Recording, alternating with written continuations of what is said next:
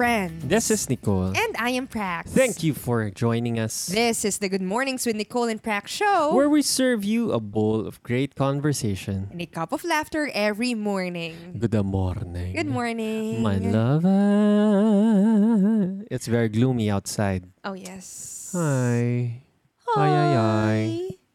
Hi. Alam mo, meron akong favorite kanta dati. Ito daw yung kanta ni ni Ninoy kay kay um, Cory Aquino. Mm. Alam mo yon Yeah. Yung You're my girl, my, my, woman, woman. my friend. Ni Jose Marichan. And Jose Marichan to, di ba? how it's gonna be till the end. Totoo ba yun? Loving I don't you. know. I have no idea. Tanungin natin si ano, si Sino? Miguel. yung ka-office ko. Ah, Baka, pamangkin siya ni ano, di ba? Oo. Hindi mo na siya ka-office. Apo Dati. siya ni Ninoy. Ah, dati ka-office ko siya. Oo, kasi nag-quit siya parang after. Nauna siya. Umalis sa akin. Ah, months lang ba ang difference nyo? Hindi. Years. Oo, Di ba parang two years? oo, mga ganon. Malayo. Tama, tama.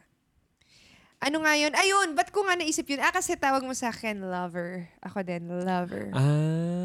Kaya nag-pop Na dito sa lang, mind hindi naman kita tinatawagan na lover. Ay, ako tinatawag kita. life. Ako kasi sweet ako, kaya tinatawag kita lover. Oy, Hi, lover boy! don't say Alam that. mo yun hindi sa natin jeep, tinatawag yun. Yun nakasulat sa Ah, likod. basta good driver. Basta Sweet lover. driver. Sweet lover. so fun. Ano na pumapasok sa utak natin? Ba't ganito pinag-uusapan natin? Ah, hindi ko rin alam. Okay, so first, before tayo magsimula. Oh, before tayo magsimula, is Hindi ini- pa pala tayo nagsimula. Hindi pa. Ini-encourage namin kayo, if you're an avid listener of this podcast, please, please, share it with one friend of yours over Messenger. As in, sabihan nyo lang sila, bro, sis, pakinggan mo tong bagong podcast na discover ko. Good Mornings with Nicole and Prax. Yan. Kasi, if ma-share mo to sa isang friend mo, I'm sure after nyo makinig ng isang episode, pwede kayong mag-usap about it. And ito naman yung value na gusto nating maibigay sa mga listeners natin or sa pag-build ng community natin na kung saan tayo lahat pwede tayong mag-usap ng ganito, ng masinsinan, malaliman. Masinsinan. Parang dalawa lang tayo. Oo. Parang dalawa lang kayo. Yung medyo deep conversation. Oh, hindi naman sa deep talaga. Pero feeling ko, ang gusto kong word is meaningful. Diba? Usapang may kabuluhan. Yun na siguro yung tagline natin. na, maganda ba yun? Pwede. Maganda, no? Pwede. Usapang may kabuluhan. And yun din pala as as dagdag um na-appreciate namin na mini-message nyo kami over social media. Ah, ang dami nag-message kay Bebe Bebe Yes, sa I Instagram would niya like sa Praxiap at Praxiap. Oo, thank ang ating mga listeners for messaging me. So, sina, yan, Hansel and si Jen. Actually, sila, um, nagbigay pa ng topics, mga suggested topics that they think um, okay, parang would give value sa mga listeners natin. Which I feel, oo, kasi sila nga yung listeners natin, avid listeners. So, thank you, thank you, Hansel and Jen, for giving us yung mga suggested topics ninyo. Hopefully, we get to do an episode with that, yung diniscuss ko sa'yo. Oo, meron pa dalawa eh, 'di ba? Yung isa from Hawaii Yes! and isa from Iloilo. Oo. And then, meron din from Japan, si Tita. Ah, si, ti- si Tita Evelyn. And from Australia? Oh, si Kuya Eiffel. Hello sa Oo. kanila. Si Hansel from Canada naman, si Jen from California. Oo. Parang iba-ibang bansa Ay, sila, guys. Multinational ang ating mga ano. Ay, meron pa yung grade school friend ko, si Monique, taga Australia din. Oh. Pang international pala yung crowd natin. Oo. No? Ano yung kantang may jingle na pang international pa? Pang international. ang design. Seiko wallet yon Seiko. Seiko, Seiko wallet. Ang wallet na maswerte. Wait, iba yan, Ah, iba sige. yan. O yan. Sige, yun lang naman. Yun lang yung ask namin for before tayo mag-start is to share it with a friend. And yun nga, thank you sa mga nagme-message sa amin. And if nakikinig ka, na-appreciate namin if mag-message ka sa amin over Instagram or sa Facebook page namin which is Good Space Mornings with Nicole and Prax. So yan, doon tayo pwede mag-usap. Yes. Ay, naalala ko lang, isa from Australia, si Kuya Fellow. Oo nga, Kuya Eiffel. Oh, Eiffel? Sa- Hindi ko kasi alam. No, si Kuya Eiffel. okay, ayun. Yan, that's it. That's it for our um, ano ba? Promotions. promotion. Oo. At the start, promotion. Oo, kasi nakakalimutan natin yan pag ano, pag minsan. Ngayon, naalala na natin. Yes, that's very Okay, nice. so today is a Thursday and every Thursday, what do we do? Tanong Thursdays. Ano big sabihin nun? Tanong Thursdays is, um, ito yung kaya iniinyayahan namin kayong mag-message sa amin kasi gusto namin marinig ano yung mga comments nyo or yung mga questions nyo with regards to life in general. Oo. Parang Q&A ba to? Parang Q&A. And mag-harp on tayo sa isang question na feeling natin ma-address sa issue or concern ng marami sa mga listeners natin. Mm. Yan, yan mostly yung mga lagi nating naririnig na question sa mga friends, acquaintances natin. Tama. So, yan. Okay, so for our Tanong Thursday, ano ang katanungan natin ngayon? Ikaw, ikaw may alam ng katanungan. Ako. Kasi usually tinatanong Us- nila to sa'yo. Sa akin siya tinatanong. Back then. Back then. Oh, hindi lang ngayon. Even before. So, kung iisipin ko, ano yung usual na tinatanong sa akin pag may mag-message sa akin? Oo, as in pinipm ka nila. Oo, tapos kukwento ko sa'yo. Tapos magre-reply talaga ako mahaba. Kasi Oo. feel ko, kailangan din maintindihan saan ako nanggagaling dun sa sagot ko. Kasi feel ko, very emotional process siya. Dahil ako, nung nandun ako sa position na yun, emotional siya. Okay, ang tanong ay, paano mo ba malalaman kung ready ka na mag-quit? Or paano ba mag-quit ng job? Kasi ako, So, yun yung question nila. Yun ang question na i-address natin today. Paano mag-quit ng job? oo, Ah, Okay. paano mag-quit ng job? Yes. So, Context. Ang context, hindi, ganito. Objectively, kung walang background at lahat, kunwari, objective tayo, tinanong lang, paano mag-quit ng job? Ano yung sagot? Hindi, kunwari, walang background. Paano mag-quit ng job? Paano mag-quit ng job? Mag... Gumawa ka ng resignation letter tapos isend mo. Oo, magbigay ka ng, yung iba, two weeks notice lang. Oo. Tama? Yun lang siya. As in, Objectively, objectively, paano mag-quit ng job? Gawa ng resignation letter mo, Dear Sir, Ma'am, ganyan, um, I'd like to give my two-week notice or four-week notice na, na, na magkukwit ako, ganyan, ganyan, effective this day. Thank you so much for the opportunity, blah, blah, blah. Sincerely, yung pangalan mo, done. You're free. ba? Ngayon, sobrang daling sabihin nun. Pero ganun lang kasi kung tatanungin mo siya like objectively without understanding yung context. Alright? Now, bigyan natin ng context. Ako, nag-quit ako ng job nung May 2017. Ang tagal na pala nun, no? Magto two years ka ng ano. Buhay pa ako! Kala ko dati mamamatay na ako pag... parang hindi mamamatay, pero parang end of the world na pag mag-quit ka ng job. 2017. Apparently, I'm alive and happy naman. so, nag-quit ako nung May 2017. Mag to two-year anniversary na pala sa this May. ba? And, mahirap siya. Naiintindihan ko. Kaya pag may magtatanong sa akin, magte-take time talaga ako na i-explain kasi mahirap siya because eto, lahat ng bagay, objectively speaking, wala namang bearing yan na emotion. Pero, nagkakaroon tayo ng feelings for them because parang meron tayong attachment sa kanila.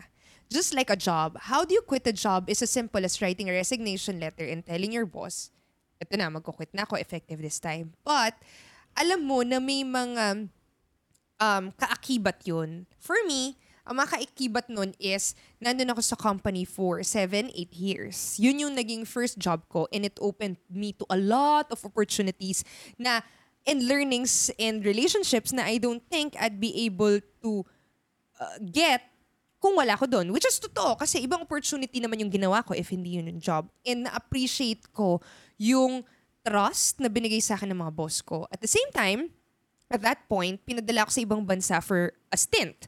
a one-year stint, nag-work ako sa Cambodia, and sobrang gusto ko yun. Expat living yon expat opportunities, 'di ba Expat benefits din. So, tuwang-tuwa ako. And alam mo na may mga may iwan ka.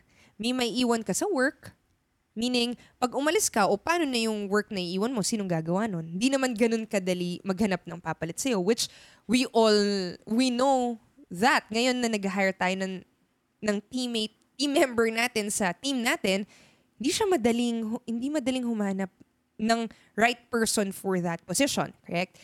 And yung mga nag-trust sa'yo, parang ano nang sasabihin nila kung mag-quit ka na?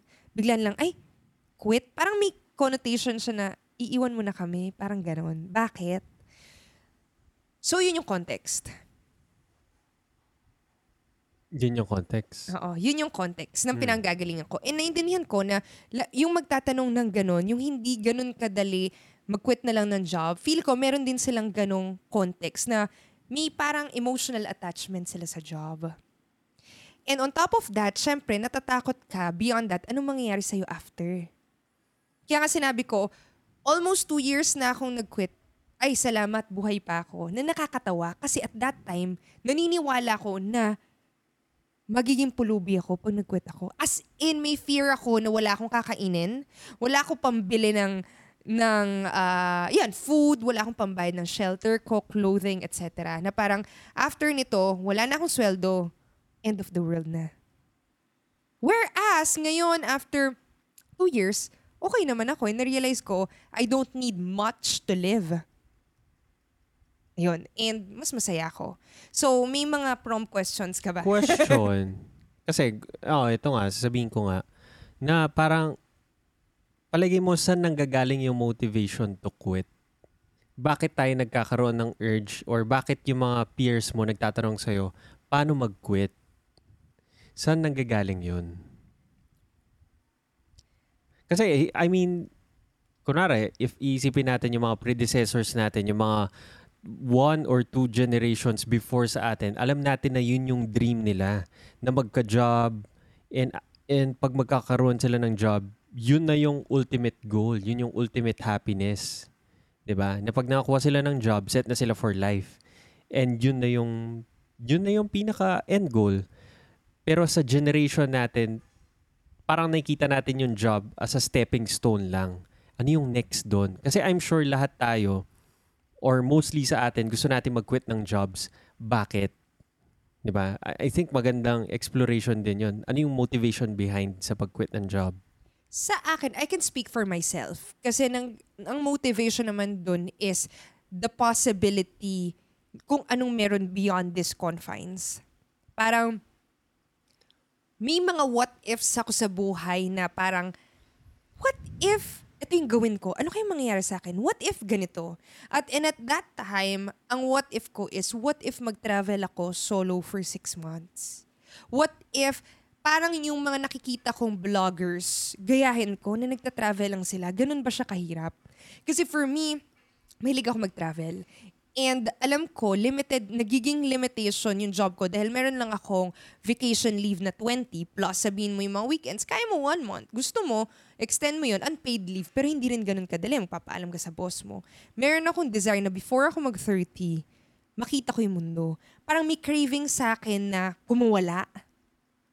Inner desire siya na, what if gawin ko to, anong meron? Parang taking a risk. Parang f- this time around, choice ko to, gagawin ko. Magagaling to, tingin ko dun sa, noong 2012 na tinanong ko, ito na ba yung life? Kasi at that time, ever since bata ako, naniwala ako na mag-aaral ako, kukuha ko ng good grades, kailangan ako makapasok sa magandang university, good grades again, makagraduate ka ng mataas yung grades mo para makuha ka ng magandang job na nag, which pays well. And nagawa ko yun. Nakakuha, mataas grades ko, nag-graduate ako, nakuha ko ng good job, sweldo ko. Tumaas ako sa career after mga 3-4 years. Parang, wait, kala ko, happily ever after. Kumbaga sa Fate Retail and they lived happily ever after.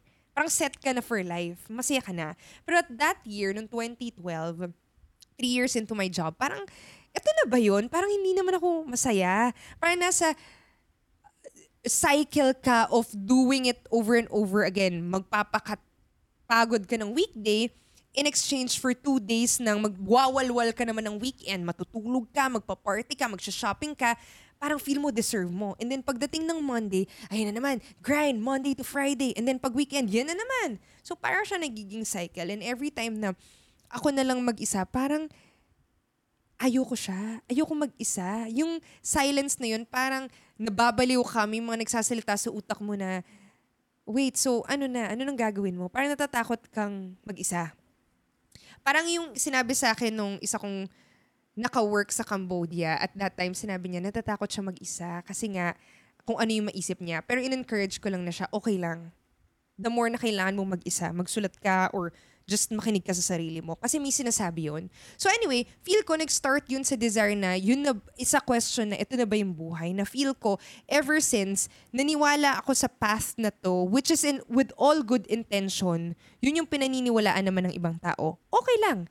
Pero at that time, parang sabi ko, what if ako naman yung pumili ng ibang path? Kasi parang feel ko safe yun eh. For me, finalo ko to, diligently and naniniwala ko sa niya, pero parang medyo nag-fail. Finail ako nung pinaniwala akong path. What if pumili ako ng ibang path na ako naman yung gagawa? Hindi ko rin alam kung okay yun o hindi. Pero ang alam ko at that point, gusto ko mag-travel before ako mag-30 for 6 months. Ako lang mag-isa and pag-iipunan ko yun. So yun yung... So going back to your question, ano kaya yung desire? Tingin ko nang gagaling lang yun sa inner um, parang feeling natin na meron tayong mga questions in life na gusto natin sagutin. For example, sa business, kunwari, gagawa tayo ng item na, what if gumawa kaya ako ng item na tumbler? Okay? So what if, what if, what if, pero hindi ginagawa. Pero meron kang sense of wanting na, wait, pag ginawa ko kaya, anong meron? Kasi natatakot tayo, pag mag-start ka ng business, gumawa ka ng product, maging flop siya. Or kailangan mo ng sobrang limpak-limpak ng pera para magawa yung tumbler na yun. Merong fear na ganun, pero may desire ka na gawin yun. Parang feel ko, dun nang gagaling yung desire din to quit a job. Kung meron kang feeling na may idea ka in mind that is beyond kung nasaan ka ngayon, gusto mo mag-pivot or mag-shift to something different. Parang inner desire siya. Yun. Ikaw, anong tingin mo? Kasi nag-quit Yes. din ng job mo last year lang. Hindi. Sabay tayo. Sabay ba tayo? 2017. So matagal ka na rin palang unemployed? Ay, hindi. Employed ako ngayon. Ayaw nga, employed ka Employed na pala. ako ngayon. Nung pagbalik natin. Pero Ngayon, mat- pagbalik natin. naging oo. unemployed ka rin pala. Naging unemployed din ako. Wait, ano kasi sabihin ko? Wait lang, magko-connect ako dun sa sinabi mo Okay. na dun sa ano kaya yung motivation nila sa pag-quit. And maganda nga yun na parang may may gusto kang gawin na alam mong hindi siya possible given your current circumstances na may job ka. Kaya parang gusto nating mag-quit kasi gusto nating gawin yung mga gusto nating gawin talaga. Na sinasabi natin na hadlang yung ma- yung current na day job natin sa gusto nating gawin. Tama ba? Parang ganun, di ba? Mm-mm. So, Correct. yun. So, ang inaano ko, nag-agree ako na ganun nga yung mga motivations natin, yung generation natin. And feeling ko, ang difference sa mga ah, predecessor natin or sa mga previous generation natin, sila naman, nasa flip side naman sila. Wala silang trabaho and ang gusto nila is magka-pera sila financially to parang to live ano ng parang para may pagkakitaan lang sila. So dream nila is magkaroon ng job which is pabaligtad. Tayo, punong-puno ng jobs, may gusto tayong ibang gawin. While hindi ko sinasabi na mali yung thinking nila, iba lang yung context nila sa atin. So yun. Ah, Kaya moving- may, maganda nga intindihin, maganda yung tanong mo, ano yung motivation, saan nanggagaling, anong context? Oo. So yun, so parang moving forward, let's say nung may nagtanong sa'yo na paano mag-quit ng job, ano yung answer? Tama? Yung tanong. Which is every time tinatanong ka, ang sagot mo is yung personal story mo. Pero hindi rin, I mean, hindi uncommon na after mo sabihin yung sagot mo, may mga feeling ko hindi naman sila nakikinig sa sagot mo. Tama. So, yun. Tama. So, ang ang parang approach na ako naman kung ako ang tinatanong kung paano mag-quit ng job, instead of mag-share ako, tatanungin ko rin sila. Like, kung ano yung mga tinatanong ko sa'yo. Like, kunwari, sasabihin niya, paano ba mag-quit ng job? Ang first question is, ano yung motivation mo? Bakit gusto mo mag-quit ng job? So, same yung question. Then, let's say, kunwari, sabihin niya, ah, gusto kong gumawa ng product or gusto ko maging filmmaker, gusto ko maging vlogger, gusto ko maging musician or ganito. Ang question is, what's stopping you from doing that right now? Together with your job. Tama? Kasi, ito, sinasabi ko rin, for the longest time, sinasabi ko, ay, gusto ko mag-YouTube full-time. Tama? Sinasabi ko yun sa'yo. Ay, pag wala na siguro akong trabaho, gagawa na lang ako ng videos every single day. Anong ginawa ko nung pumunta ako sa Bali? Gumawa ako ng videos every single day? Hindi. Hindi ako gumawa ng videos every single day. Doon ko nakita na parang, ah, hindi ko gustong gumawa ng videos per se, pero gusto kong may sabihin. Ano ginawa ko instead? Nagsulat ako every day. Nag-vlog ako every day. Which is entirely different pala sa totoong gusto ko. Kasi ngayon, ang may kita ko, medium lang pala yung video yan, kung podcast man yan, or kung writing man yan. In reality, ang gusto ko lang talaga is makapagbigay ng value sa ibang tao what in whatever form or whatever medium it may take. Parang ganun. So parang doon natin makita na parang gusto natin mag-quit ng job kasi may gusto tayong gawin. And sa totoo lang wala naman nagsa-stop sa atin para gawin natin yun. Sa totoo lang feeling ko mirage or illusion yung ah naghihinder yung job ko para magawa ko to. Dahil sa totoo lang pwede natin siyang gawin sa sa weekends, pwede natin siyang gawin sa gabi, pwede natin siyang gawin sa sa breaks natin. So yun. So feeling ko nanggagaling din ako sa ibang context and yung context mo, ikaw, kailangan mo talaga mag-quit ng job kasi gusto mo mag-travel sa ibang bansa. Actually, tama yung sinabi mo kasi isa-share ko yung personal story ko. After ko una tanungin, tinatanong ko din sila, bakit ka magkukwit ng job? May plan ka ba? Kasi yung sasabihin ng iba, ito, una sabi niya, uh, once, ang sagot sa akin is, gusto ko mag-start ng business. Anong kind of business? Tinanong ko, food cart. Sabi ko, ah, okay, sige. Okay yun. Um, why not? Try mo muna kaya. Like, um, nakapag-search ka na ba ano yung mga gusto mong i-franchise na food cart? If, kasi gusto niya mag-franchise. Uh, nakapag-shortlist ka na ba ng gusto mo? Ganyan. What if um, itanong mo muna kung okay to? Tapos mag-try ka lang na muna ng isa bago mo gawin full-time. May isa naman magsasabi, ah, hindi ko sure. Parang gusto ko lang mag-take ng time off. Parang gusto ko lang mag-isip and stuff. So, iba-iba. Pero Oo, tama iba-iba. ka. Maganda na intindihan ano mo yung inner motivation. Kasi like for me, years na rin, years din bago ko ginawa yung quit talaga. Pero years rin na sinasabi ko gusto ko mag-travel. Ano yung gumano na parang ay, nag-quit na talaga siya. Magkaiba din yon Tama? Kasi ilang years ko sinasabi na, oh, mag-quit na ako ng job. Siguro Tagal, pa. para mga 2 or 3 years mo Eh, sinasabi. more pa, more pa. Four years, ganyan. Hanggang sa dumating na lang yung point na magta-timeline na magiging 30 na ako, na-engage na ako, magpapakasal na ako. Paano na? Hindi, pa rin, hindi ko pa rin nagagawa yung dream ko, quote and quote, or answering my what ifs. Tapos dumating sa point na nag-isip na ako, nag-isip, oh my gosh, what if uh, magkakaanak na ako? Hindi ko masasabi sa kanya na follow your dreams kasi ako mismo hindi ko tinry ano yung follow your dreams. Hanggang napunta ka na sa point na, ay, may deadline na, na kailangan mo nang gawin to ngayon or else, hindi mo na siya magagawa. So, ayun. So, Number one, I think tama ka. Understand yung motivation. Bakit mo gusto uh, mag-quit? And number two, if mag-quit ka, ano yung gusto mong gawin? And pwede mo bang itry gawin yun while having your day job? Tama? Same as nung, nung nag-quit ka, nung sinabi mong gusto mong mag-video, maganda yung share mo na yun. Kasi, nung sinabi mo, gusto mo gumawa ng video araw-araw. Actually, kabaligtaran nang nangyari. Nung nag-quit ka, nag-quit ka na rin gumawa ng video araw-araw. Kasi prior to that, nag-YouTube ka araw-araw with a day job. Pero never Totoo. mo nalugaran yon nung nag-quit ka. Wala ka ng job. Oo. As it turns out, iba pala yung gusto ko. Oo. Which is the same for me. Nag-travel ba ako for six months around Hindi the rin. world? Hindi. As it turns out, iba yung gusto ko. Gusto ko yung tumira sa ibang bansa to have my time alone dahil marami akong gusto explore. Which is, try ako mag-singing lesson, mag-dance lesson, mag, ano po ba yung mga tinry ko? Public speaking. Public speaking, nag-calligraphy, watercolor ako, Nag-fiction ka, right? fiction writing, nag-yoga, oh, nag-vlog. Ayun. Parang may reason ka in your mind, pero hindi, I mean, try mo muna kung yun ba talaga yung gusto mong gawin with your day job. Kung kaya ba siya hindi. Pero kung hindi talaga kaya, like, for example, ikaw nung point na magka-quit ka, kasi alam mo, with your day job, hindi mo talaga magagawa in your mind yung pag-video everyday. Ginawa mo siya and turns out, nakadiscover ka ng iba. Ako, in my mind, di ko talaga kaya mag-travel for six months. Nag-quit ako and na-discover ko, ay, iba pala yung gusto ko.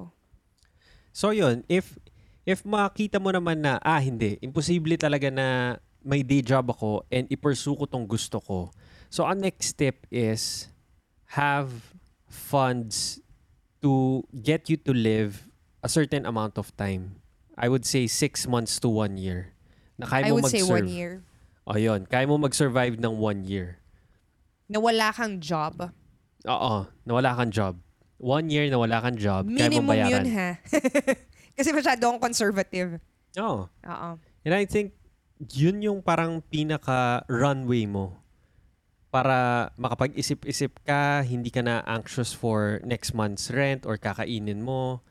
Kasi by six months, mapapansin mo naman, hmm, ah, parang walang gumagana. Baka Kailangan ko bumalik. Okay kailangan lang din bumalik. naman. Okay lang din naman. And I think uh, with six more months, mabilis lang bumalik if, di ba? If maghahanap ka ng trabaho. Like, kunwari, ikaw, nag-quit ka. Kahit na nag-quit ka, kahit na two years ka ng unemployed, let's say, worst comes to worst, yung kailangan talaga na, kailangan mo magtrabaho, I'm sure di ka mahihirapan kumuha ng work. I'm sure. Ba? So, yun. So, if iisipin mo naman talaga, if gusto mo mag-quit, isipin mo na worst comes to worst, meron at meron trabaho. As in, meron at meron trabaho. Totoo. So, yun. Maganda yung tip na yun. Have enough savings to cover at least a, mo- a year's worth na hindi ka mag-work. And then, on top of that, syempre, kunwari, like me, gusto mo mag-travel, iba yung, dapat may funds ka for it. So, magkaroon ka na ng peg, magkano yung gagastusin mo. Uh, and emergency funds. Ayun, so, yung one year ka. Ano pa ba? Ano pa ba? Ah, next naman is, after mo mag-save ng one year, better din if alam mo rin yung expenses mo. Na mas maging frugal ka. Feeling ko, dahil lean times to eh, na magkukwit ka, nag explore ka, na instead of yung pera na yun gagamitin mo sa, let's say, sa pangbili mo ng mga luho mo, itong luho na to, palitan mo naman ng mga passions mo. Ako, yes, correct. Ang gawin mo, even before, which is feel ko magiging natural eh. Because you're saving for a year's worth. Kailangan mo nang matuto ngayon pa lang habang nagsisave on how to live more, o li- yung mas lean. Uh, first is be aware on your expenses. Track mo lang yung expenses mo. As in, isulat mo lang. Wala ka man kailangan i-budget. Sulat mo lang sa napupunta yung pera mo. Yun lang. And then, i-review mo after a month and see ano ba yung mga pwedeng i-cut doon uh, consciously. So, kunwari, magkakat ako ng, ano ba yung mga kinat natin? Shopping. Dati mahilig ako mag-shop for Oo. clothes damit. and Yan. shoes. Na Eating parang, out. ay, Yan, laking eating gastos out, natin Pinakamalaking before. gastos. Talagang restaurant. Na ma-realize mo, ah wait, if kakat down ko to, magsasave akong ganito, magagawa ko yung dream ko. Hindi naman ako na, nagutom. Nag-enjoy pa rin naman ako sa kinain ko. I mean, mas mura. Or may damit pa rin naman ako. May sandals pa rin naman ako. So, step by step. Hindi ko sinasabing tanggalin mo lahat. Wala ka nang gagawin. Ako, nag-take rin ng time. Ako tanggalin mo lahat. Ako hindi. Nag-take ako ng time. Ah, feeling ko kasi ganun akong klase na tao. All or nothing lang ako. Ah, Mag-video ka for- once a week or every day. Every day lang. Ganun lang. Ako naman, gradually, para siyang Alam ko, habit mag- magkaiba building. tayo. Medyo magkaiba habit tayo. building. Totoo. Hindi mo kayang i-change ang isang ah, tao in an instant na, okay, 360 degrees, ibang tao ka na ngayon. Pero kaya mo siyang i-change habit per habit. 360 degrees. Baka 180. 180 degrees. Habit Babalik per lang siya habit. pag sa 360. Ah, ganun ba yun? Oh, sige. 180. So, habit per habit. So, for example, ang habit mo is, ay gusto mo ng healthy living, uh, to eat healthier. Hindi ko i-change agad-agad yung breakfast, lunch, dinner ko. Isa lang, breakfast lang. Ayusin ko lang yung breakfast for the next one week, two weeks. And then next, oh, pwede na ako mag-incorporate ulit, mag-incorporate ulit. So, same as with uh, learning how to live leaner, ang suggestion ko is sulat niyo muna expenses and then identify yung pwede niyong bawasan and then one by one, magka-cut ka doon hanggang masanay ka na, ah, okay, masanay ako, wala ng Starbucks coffee every morning. Okay? Yun lang muna. Hanggang natural na, hindi ko na hinanap yung Starbucks coffee. Pwede na ako sa kape sa office o yung libreng kape sa bahay. Next, okay, eating out pagka dinner from uh, three times a week, gawin nating two times a week, once a week. Ganon. Ako nga, so ibang approach yun, which Okay. is yung ah, gradual. Ako, ang, ang tanong ko lang sa'yo, anong mas importante? Itong mga Starbucks, itong mga ganyan, o yung yung life na hinahangad mo talaga for the longest time, na mabubuhay mo yun for six months to one year? Ano ba tong mga maliliit na sacrifices na to for one year's worth of freedom na pwede mong gawin yung dreams mo and aspirations mo? I think more than enough yun to motivate you into removing all the excess, all the unnecessary baggages na ginagastusan mo. So yun, yun, all or nothing talaga yun. Feeling ko, hindi ka magka-cut ng per week, per week, per week, pero talagang tatanggalin mo lang talaga sila ng one swoop. Kasi sobrang lakas ng motivation na parang itong mga baggage na to or itong freedom ko. Yun yung approach naman na gagawin ko.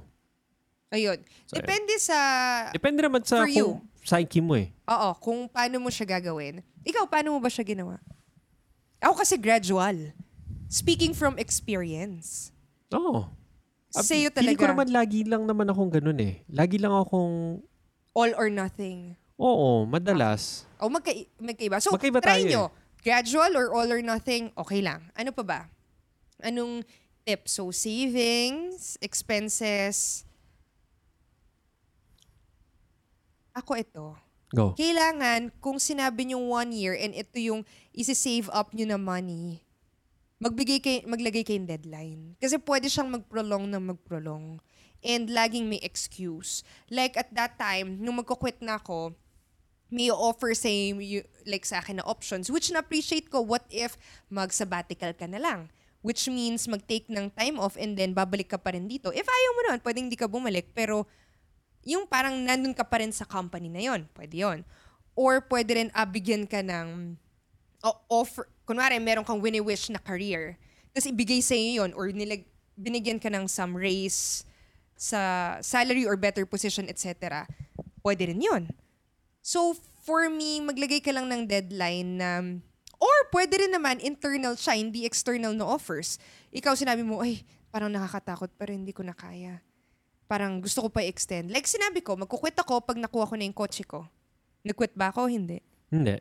Hindi, nag-take pa yun ng another year. Binigyan ka ng stint. Oo, yun yung nangyari sa akin. So, so tinake ko siya na parang, Pero at that time, One hindi, year. wala ka naman sinabi sa kanila magkukwit ka or something. Sinasabi mo yon sa akin. tama. Hindi nila alam yon. Hindi nila alam.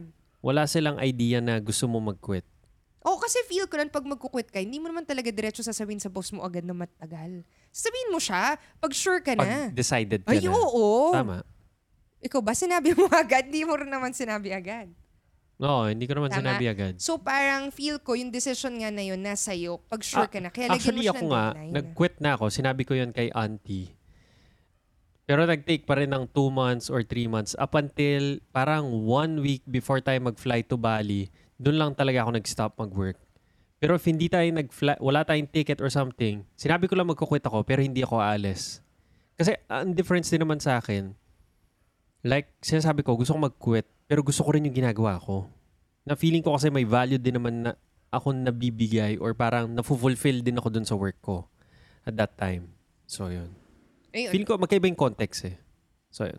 I think deadline. So regardless of the context, basta may deadline ka. Kasi like sinabi mo, kung Kung di tayo umalis, hindi naman wala tayo umalis, ticket, wala tayong hindi ticket, talaga ako hindi ka aalis. Oo. So, parehas lang siya. So, ano yung mafo-force ka into something na ah, gagawin mo na siya. So, be it, pwede naman. Kung gusto mo ma-force ka, magsabi ka na magre-resign agad. Siguro, Bilhin mo na yung ticket mo. kung magta-travel ka, bilhin mo na yung ticket mo. Siyempre, sayang yun.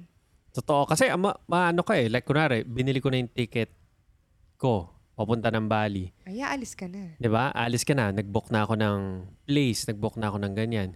If hindi ako magko-quit or mag-ano, panghihinayangan ko yung ginastusan ko na perang yon di ba? Totoo. Actually, hanggang last moment na nagbigay ako ng letter, umiiyak ako eh. hanggang last day, yung magsasubmit na lang ako. Parang ang bigat-bigat talaga ng experience eh. Kasi umiiyak ako mag-isa, nagtatype ako, magsisend ako sa email. eh, Parang yun na yung... Pero ang ganda rin ng realization And- natin, di ba? After natin sinabi magkukwit tayo or something, in reality, hindi magugunaw ang mundo. Wala naman, wala naman pa kayong mga tao. Magmo-move Totoo. on sila. Magmo-move Hindi on. ka ganun ka-importante. Sa totoo Totoo. lang. Oo. Think, tingin ko nga, mas big deal pa siya more than sa ibang tao sa sarili. Sa'yo lang siya. Sa totoo Di ba lang. sinabi mo nga yung ikaw? Oo, nung ako, parang feeling ko parang, ay, napaka-integral part ko sa company na to, ganyan-ganyan. Hindi, ego ko lang yun. Sa totoo lang, replaceable ako. Hindi ako as important as I think I am. Na parang isang part lang talaga ako sa system na to. Cog lang ako dun sa, isang maliit lang ako na gear na umiikot dun. Which is very true. Pag may mga nagkukwit na, let's say, employees na directly reporting sa akin, same yung feeling. Like, kunwari, with a heavy heart, sabihin ko, ay, sana magstay ka na paano kita matutulungan, paano, ah, ano ba nangyaring mali, bakit tayo, parang, bakit kailangan natin maghiwalay, parang break up siya or something. Pero pag decided na talaga sila naalis sila, sa second na yon magmo-move on ka. Kasi kailangan magpatuloy ng trabaho eh. Kailangan magawa yung mga kailangan natin gawin. So magpapahanap ka na ng kapalit nila. Same as nung sinabi mo na mag-break up. Pag nag-break up, ayaw mo makipag-break. Pero pag alam mong decided na yung kabila, may point na magmo-move on ka na lang talaga. It may take a while, pero magmo-move on ka.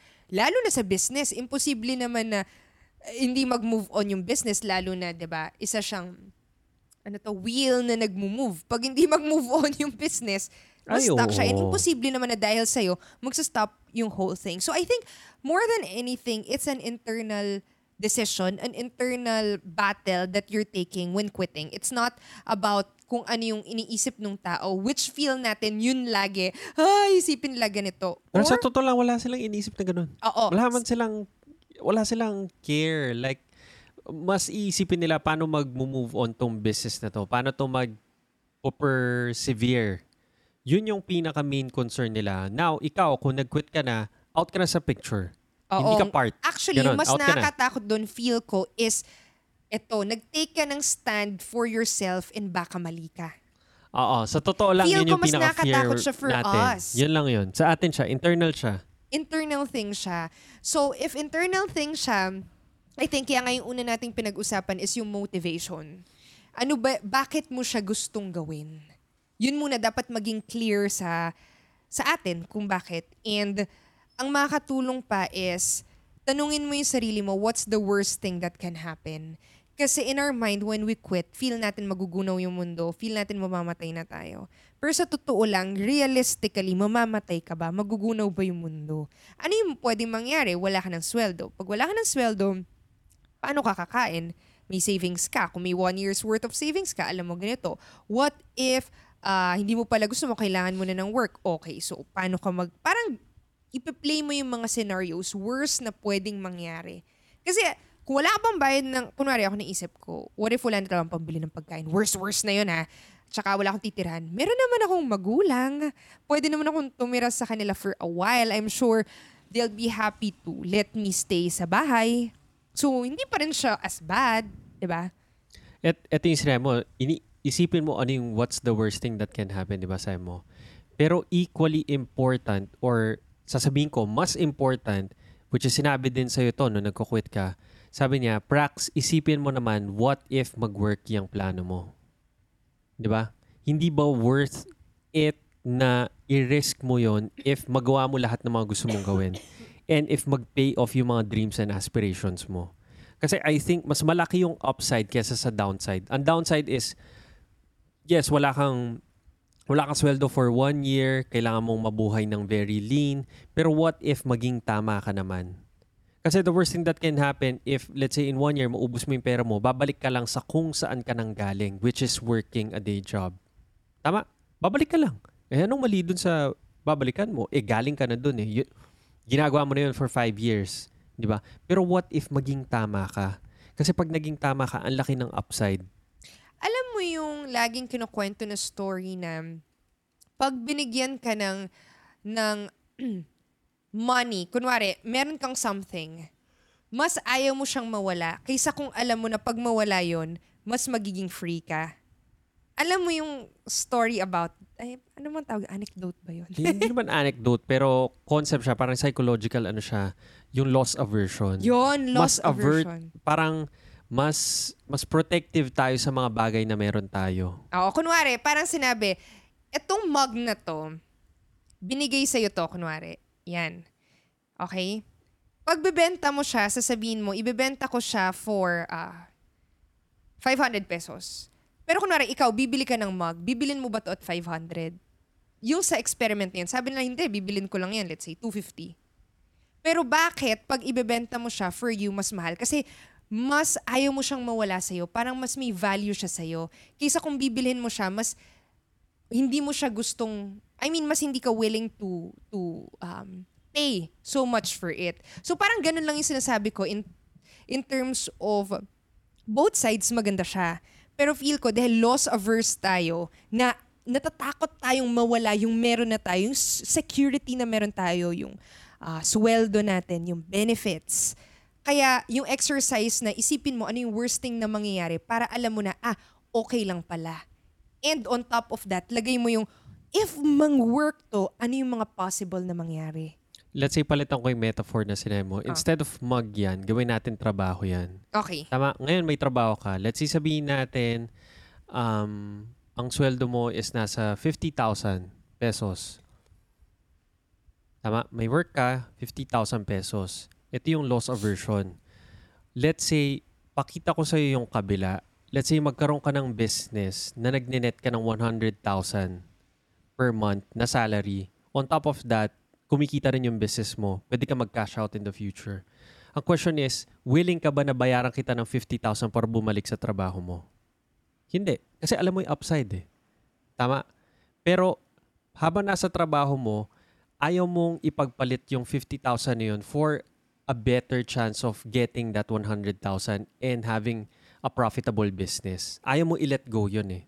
Pero pag aapa ka na sa kabilang side, napaka-obvious ng question na willing ka dapat i-let go yung 50,000 na yun for the chance of getting this. Yun yung loss aversion. Yun yung loss Hindi. aversion. Kaya nga, Oo. maganda rin isipin both ways. Kasi kung nandun ka sa side as an employee, ayaw mo ipagpalit yung sure na 50,000 dun sa possible na 100,000 na hindi pa sure. Kahit na alam mo na, Totoo. sure. So, ayun. Yun yung ating tip. Tips. Yun yung answer natin sa question. Oo. Answer sa question. So, i-wrap up natin. Ano yung mga yon? So, first is yung motivation.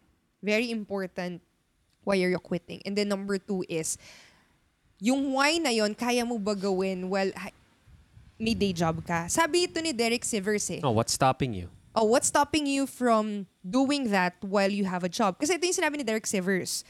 Iniisip natin na gusto natin, may dream tayo. For example, I want to be a singer. Gusto mo ba yung idea na nagper-perform ka as a singer? Yun lang ba yung gusto mo? O gusto mo talaga maging singer? Meaning, yun nagre-rehearse ka, everyday, nagvo-vocalize ka, hindi ka pwede uminom ng ah, malalamig, ng mga sweets, etc. So, ang sinasabi niya is, Gusto mo lang ba yung idea oh, of or willing ka ba talagang i-sacrifice yung buong buhay mo for this? Mm. Kasi magkaiba yun. yung, correct, yung life mo being a singer. So meaning, ang sinasabi niya, before mo i-embark yung buong life mo into that, why not first try it out for yourself or and ask people na nagawa na nila. Mag-interview ka ng singers. Ano nga ba talaga, what does it take to become a singer? Tama? Or ikaw mismo, mag-take ka ng lessons mo, mag-coach, ah, kuha ka ng coach, o gusto ko maging singer, ito yung program for you. So yun. So what's stopping you? So yung number two is try it out. Kung ano man yung idea nyo or gusto nyo while you have your day job, kung pwede ba siya. Ano pa yung next? Ah, ito. Savings. Pero before yung savings, maganda yung una natin yung Which ano one? yung worst thing na pwede mangyari. And ano yung upside. Mm. Kasi parang ito yung mga iniisip mo eh. So, ah, ano yung worst thing na pwede mangyari if mag-quit ka ng job mo? And yung isa naman is, ano yung upside if mag-quit ka ng job mo? Okay? And then next would be uh, savings. Have at least a year's worth of savings. Nung tayo, hindi lang one year, no? Totoo. More than. More than one year. More than, more than, more than. As in, three, four, f- basta, Ang count mo, seven years. hindi naman ata. Seven years. Yun yung sinabi mo sa akin. Baka five lang. Seven years. Hindi, nagpakasal tayo, gumastos tayo dun eh. Pero marami. Eh, oo. So, yun yung, kasi yun yung comfort level ko. Gusto ko lang i-share kasi baka naman, gusto kong i-share kasi yun yung ginawa ko. Pero sobra-sobra na yun. Sobra-sobra na yun. Sobra-sobra yun. Oo, kaya sinasabi ko, I think a year's worth, given na you know your expenses and you live very lean. Feeling ko kasi nag nag-go hand in hand yun eh. Yung nung pumunta tayo sa Bali, bumaba pa yung expenses natin. It helped na lean yung lifestyle natin. Pero I would say kasi yung one year's worth, se- kasi pwede nating sabihin na yung seven years worth of savings natin, one year lang yun sa isang young professional na nagbabayad ng kondo niya sa BGC na merong merong SUV at merong sedan. Yung seven years worth of living expense natin, eh baka six months lang sa kanya. Kasi parang ratio and proportion siya eh. Hindi siya objective na amount. Hindi ko sasabihin na mag-save ka ng 1 million. Kasi yung 1 million can be uh, 10 years sa isang farmer sa Tarlac versus to 3 months lang sa isang taga BGC. Totoo. Relative siya eh. So I agree. So it goes hand in hand. Kaya tingin ko nag-extend din na nag-extend yung seven years, yung yung savings na yun, savings na yun because eventually nag-start tayo maging lean to leaner, to leaner, to leaner. Kasi dati yung gastos ko para sa sarili ko lang. Ngayon, nagiging gastos na, dalawa na, na dalawa Ay, na tayo. oo. Meron pa akong ba, may space pa tayo and stuff. So, Totoo. nag-go hand in hand yun. So I think um, ballpark a year's worth of saving but make sure na very lean yung lifestyle nyo rin. Alam nyo ano yung, itrack nyo yung expenses nyo, ano yung pwedeng bawasan nyo, etc. Ah, ano pa ba? Yun ata. Yan yan. Yun na. So, nasagot na ba natin ang ating tanong this Thursday? Ah, sabihin nila sa atin if nasagot natin. Nasagot ba namin na ngayon? Pero I think mas mas mahirap siya sa ano eh pag ginagawa mo na eh. Ngayon kasi in retrospect parang "Mm, ang dali lang niyan eh. 'Di ba? Pag nagawa mo na pero nung ikaw parang 3 years, 4 years mo iniisip Oo, 'yun. kaya gusto ko nilagay natin yung Oo. context saan tayo nang galing. Yun. So 'yun, that's it. Okay. Let for us know today. if natanong nga ba, natanong, Natanong, nasagot nasagot. nga ba namin ang tanong kung paano nga ba mag-quit ng job. So 'yun, if gusto niyo may makausap, counseling, message niyo lang kami. Counseling. Diba? Kasi feeling ko na-enjoy din naman natin na may nagme-message sa atin. Or nagko-connect. Oh, or let's say mag-comment lang kayo sa sa video na to sa Facebook. Facebook kasi mostly mas pwede tayong Or mag-interact. baka eh. may tips din sila, yung mga Ay, oo. Yung mga nag, nagawa na. oh, nag-take ng leap. Take ng leap, baka meron din kayong tips, additional tips. Or kung hindi naman kayo agree kasi meron kayong nakikitang ibang perspective, pwede nyo rin i-comment. Kasi maganda din yon. Tama. Hindi naman natin Like, kunwari, nakikita. tayong dalawa, magkaiba tayo ng perspective. Totoo. Di ba? Yun. Okay. So, that is it. That's it for today's episode for our Tanong Thursdays. Thank you so much, guys, for listening and see you again on the next episode tomorrow. Bye-bye.